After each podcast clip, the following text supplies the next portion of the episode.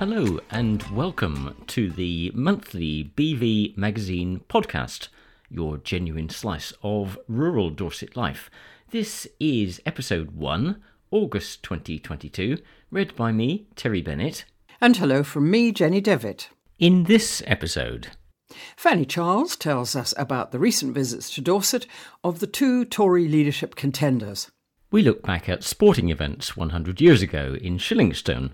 Rachael Rowe has news of three North Dorset women who've become national champions in their sport.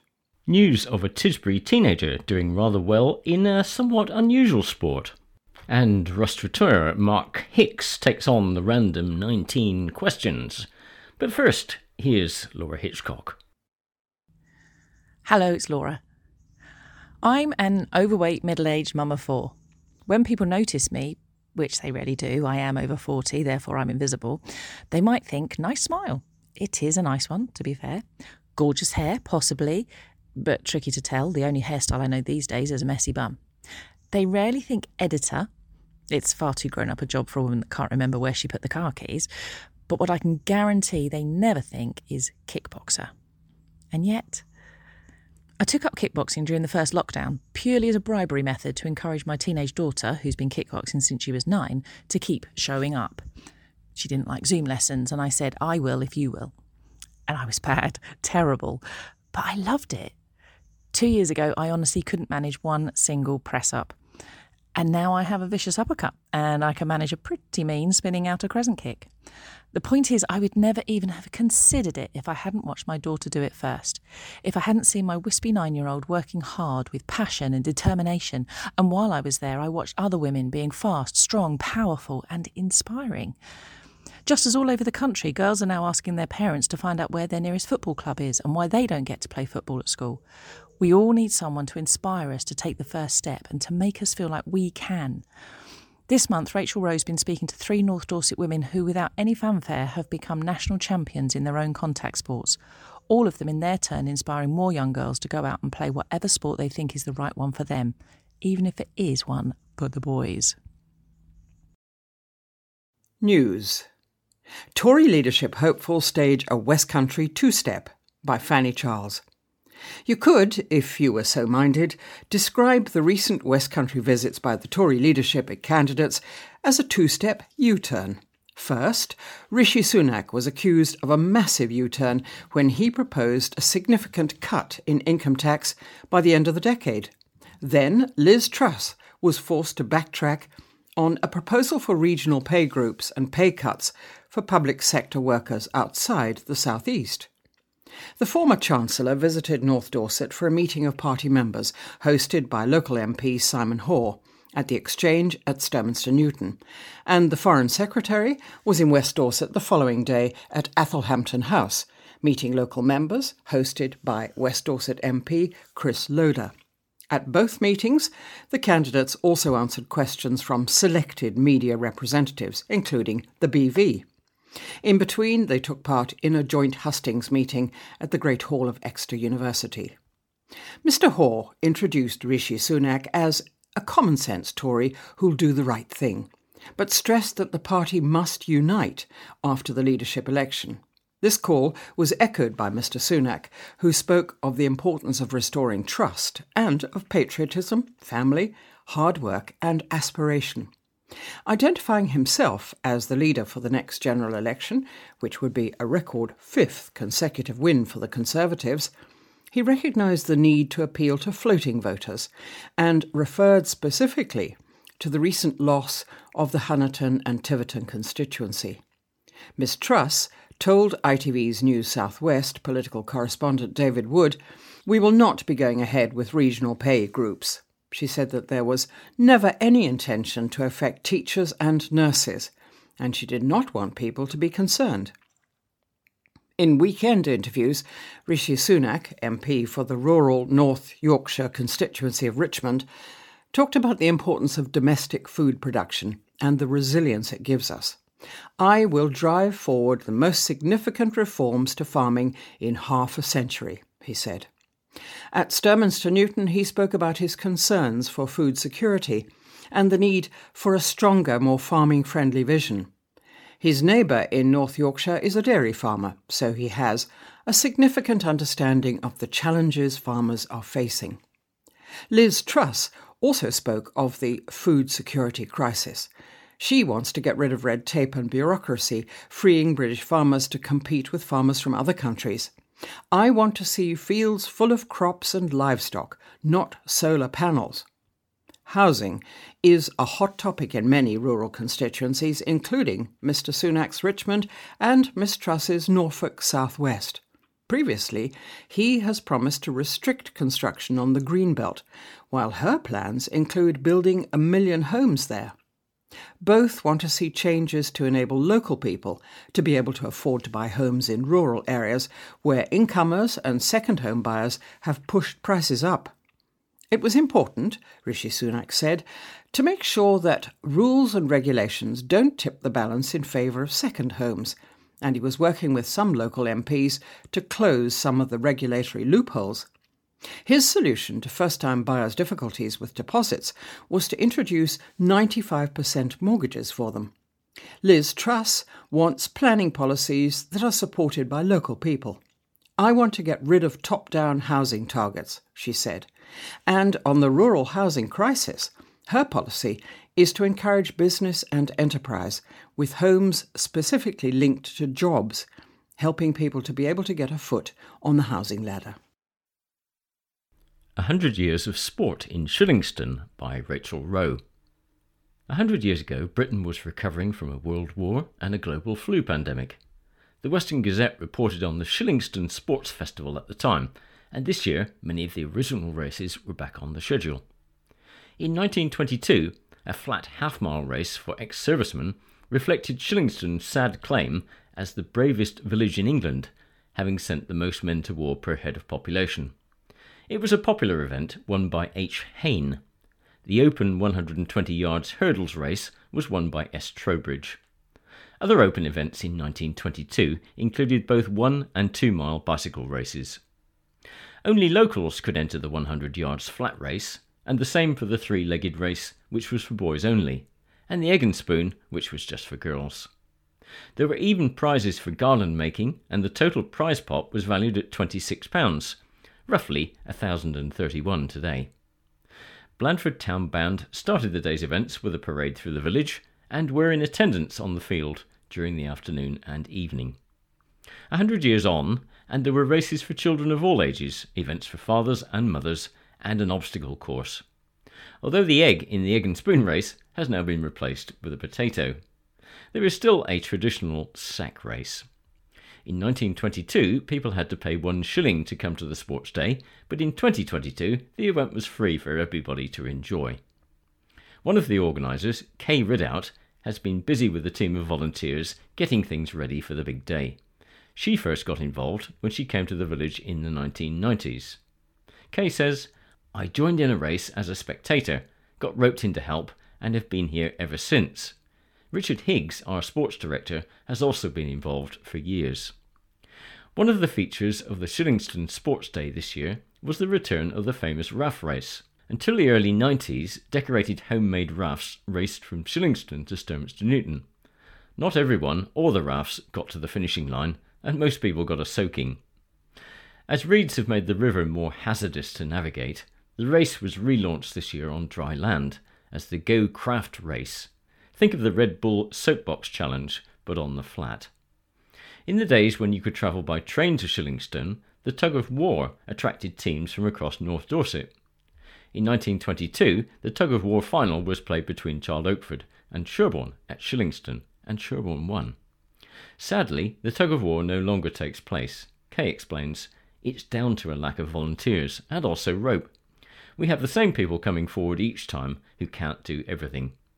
We have tried to find somebody, but no one came forward. The sports festival this year was open to everyone.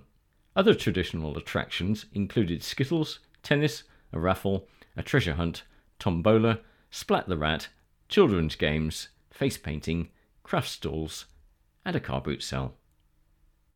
Three North Dorset Ladies, Three National Champions by Rachael Rowe. We've all enjoyed watching the Lionesses win the European Football Championships this summer. Even more impressive than their skill on the field has been their legacy beyond the trophy. They're inspiring girls and women to get involved in the sport and loudly paying tribute to all those women who inspired and led the way, enabling their success. Right here in North Dorset, quietly working hard the way women footballers have for years, are some trailblazing women who are also achieving national and international success, paving the way for more girls to follow in what are traditionally male sports. Okeford Fitzpaine based Kate Davey is the 2022 World Karate and Kickboxing Union, that's the WKU, British Open champion in the 70 kilos and 65 kilos kickboxing classes. Her success has led to a call up to the WKU England squad for the World Championships in Cardiff this autumn. So, how did she get started? I've always been an extremely competitive person. I've had horses since I was two and been involved with competing for years. I went to a Blandford kickboxing lesson to try it, and I was hooked. Then I met my partner, who teaches kickboxing with another organisation. I'm a purple belt currently, I haven't been able to grade up because of COVID, but that's coming up soon. 15 year old Ruby Elsa White is no stranger to regular BV readers. We've been tracking the Stalbridge teenager's career for the last 18 months.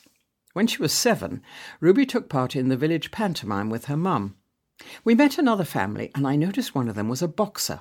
He invited me to go for a lesson, and that was it. I've been boxing for eight and a half years now. When the coach, who's Sean Weeks of Sturminster Newton Amateur Boxing Club, first saw me box, he told everyone I would be a national champion. Ruby, known as the Pocket Rocket, lived up to that claim when she became the national champion and the two time Box Cup winner in 2019. Since then, she's gone on to win 12 further championships and has won an impressive 26 out of 31 matches. When she won the Prospect Award in Sweden, it was the first time the award had left the country. Until Ruby got her hands on it, the Swedes had always won, and now it's in Stalbridge. Taekwondo master Kim Robinson from Blandford is the youngest female seventh Dan master in the country. There are very few lady masters, she says. I was six when I started. My whole family started young. My older sister was eight. Kim's sister is Karen Main, who's now fifth Dan kickboxer and owner of a well known local kickboxing school. Dad worked with an instructor, and we started off in the 1980s. Once my brothers got to six years old, we were all doing taekwondo. Kim's remarkably young for a seventh Dan. It's rare to get this far for either sex. A black belt must train for two years, as a second Dan, to achieve their third, then three years to gain a fourth, and so on. A seventh Dan is a minimum training time of 31 years if you pass every grading on time. Like most of us, Ruby watched the Lionesses. I was really happy for them, she says. It's like women's boxing. We need them getting it out there. I like the fact that the women won the Euros when the men were unable to. Kate found getting into kickboxing easy. People think it's a male thing, she says. But there are lots of women doing it. People just don't realise it and everyone is so friendly. We're all one family. Everyone knows each other, and it's a really relaxing sport. Kim has noticed an increase in women taking up Taekwondo. I teach a lot of kids and have around 200 students, 180 of whom are young kids. Several are there for the discipline you learn with Taekwondo, but adults tend to focus more on fitness. Recently, we've seen many teen girls, and seven ladies have joined in the last month. I'm not sure. Maybe women have been inspired by all the sports? All three of these women are breaking down the prevailing misogynistic view of contact sports, driving forward the changes and bringing success to the Blackmore Vale. When Kate Davey won her British Championship, it was a special moment. She says, I thought I'd be knocked out in 30 seconds, but my coach said, You're not going to let her do that to you, are you? I used the space to stay calm, used everything I'd been taught and my fitness to win. After lockdown, it was such a reward. All the work I'd put in, it was a massive achievement. Kim had to travel to Leicester to earn her seventh Dan Master qualification. Over the 30 or so years, she says, I've learned 24 patterns. Of course, you learn the most challenging patterns as a black belt, such as breaking boards or doing a flying sidekick. You'd think Ruby had time on her side, but she has her eye firmly on the Olympics in 2028. The minimum age for boxing is 19. In 2028, she says, I'll be 21. I got through to the first selection and have the second one this weekend. They only take people they think will win gold. First, there were nine of us, and now we're down to five. Women's boxing has only been an Olympic sport since 2012. Lots of people had to fight to get the International Olympic Committee to take the sport seriously. Ruby's mum Heidi added, Ruby is so dedicated and the discipline keeps her focused. She'd rather train than sit on an Xbox. All three contact sports are excellent at giving you a complete workout. Fitness advisor and BV columnist Mel Mitchell says contact sports are a great way of releasing stress and building endurance, strength, and coordination. And let's not forget the social side, which is always great from a mental health perspective. If you are now inspired to give a new sport a try, all three women have advice. Kim runs KR Martial Arts and has classes across Dorset, including at Blandford Forum, Sturminster Newton, and Wimborne. She offers free taster sessions. Be warned, you could get hooked.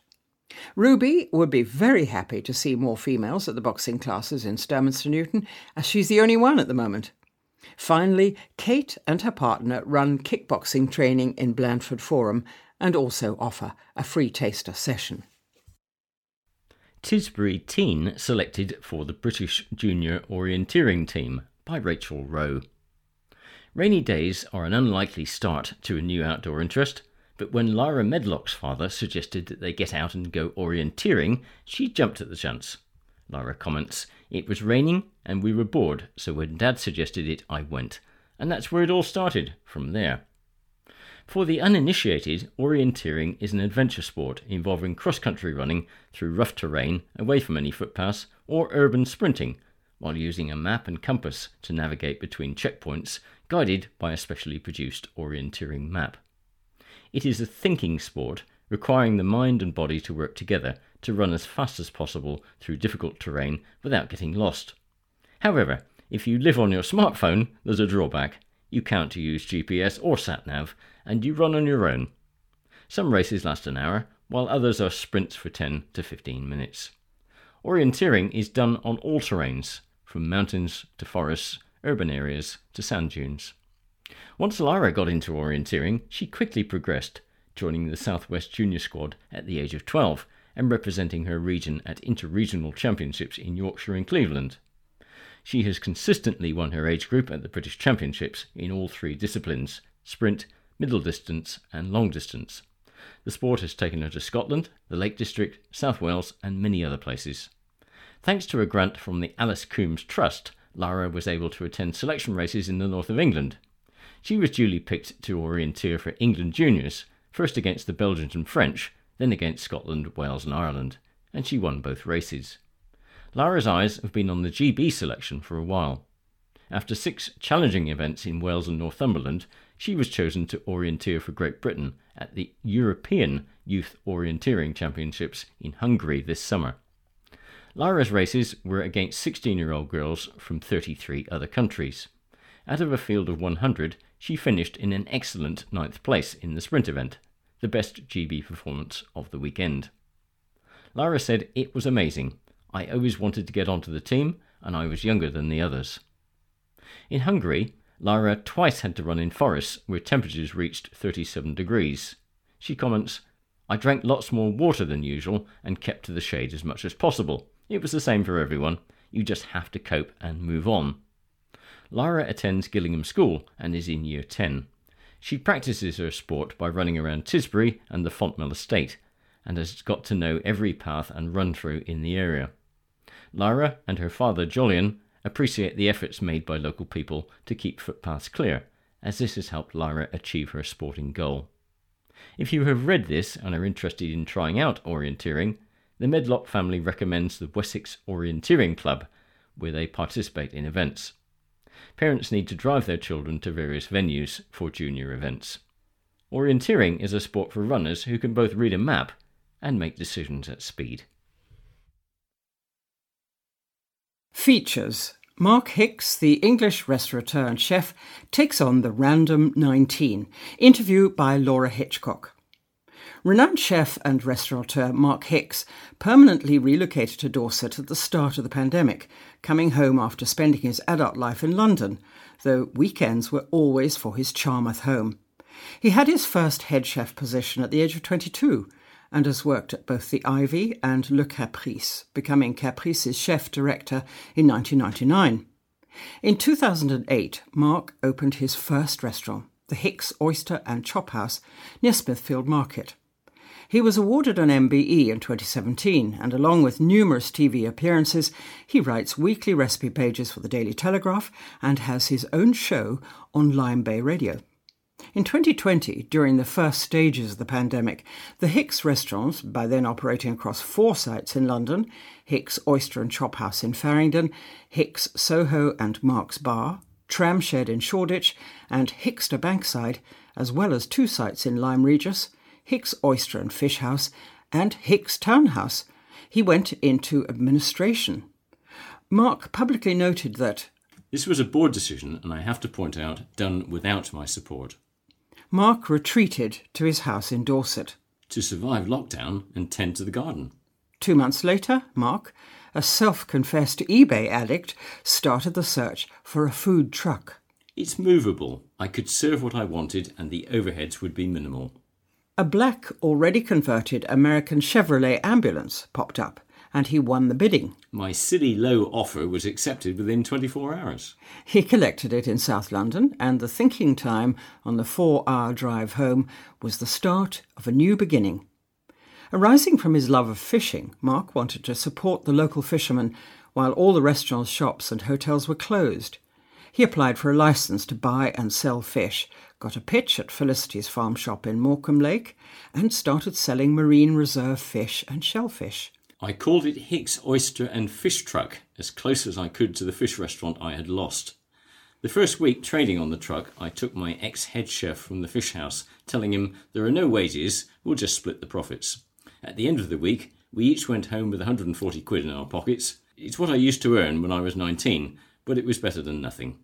In July 2020, Mark rescued his oyster and fish house from the administrators and was hired as the Director of Food and Drink and Art Curator for One Lombard Street, reopening in London. Maybe I needed the opportunity to return to basics, smoking salmon in my back garden, supporting honest local fishermen, and feeding takeaway sliders to the local community from my truck. In December 2020, Mark purchased the Fox Inn at Corscombe, just 18 months later, in the very week that Laura interviewed him, Mark announced the closure of the pub. I don't need to tell anyone how hard it's been for the industry since COVID hit, and the challenges simply continue with rising costs and the difficulty to recruit like I have never known in my whole career. And so, with a heavy heart, it is time to permanently close the doors of the Fox Inn. What's your relationship with the Blackmore Vale, the uh, North Dorset area, not the BV Online? I'm a West Dorset boy, born and bred in West Bay. I pass through the north of the county all the time, obviously, but home is here in Charmouth. What was the last film you watched?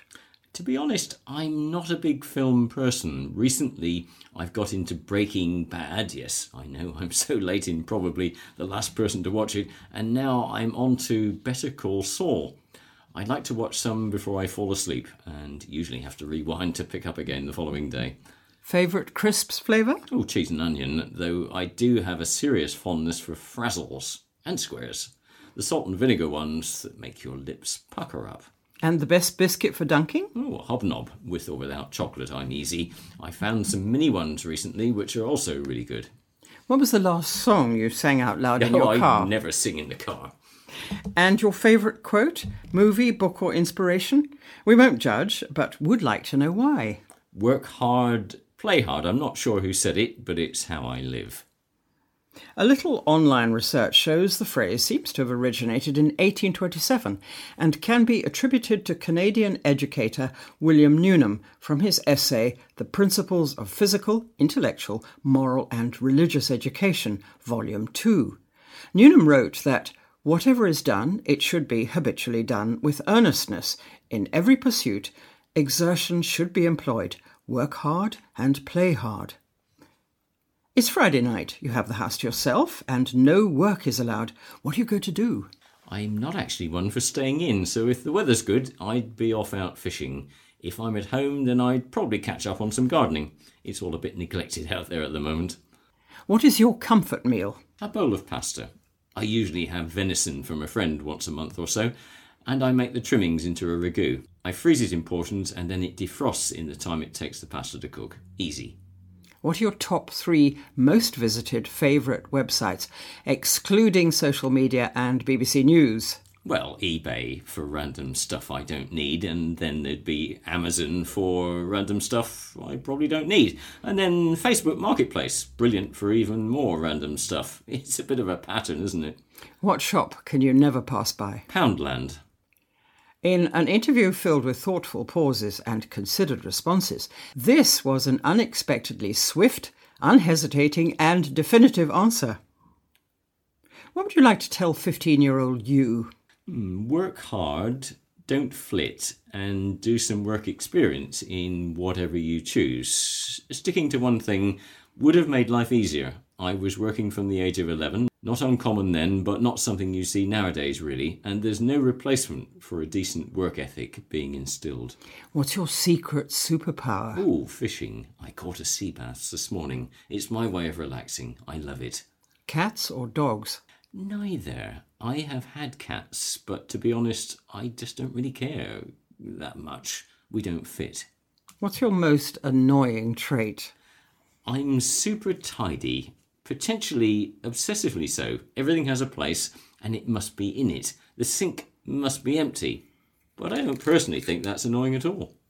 If you had to be shipwrecked on a desert island, but all your human needs, such as food and water, were taken care of, what two items would you want to have with you?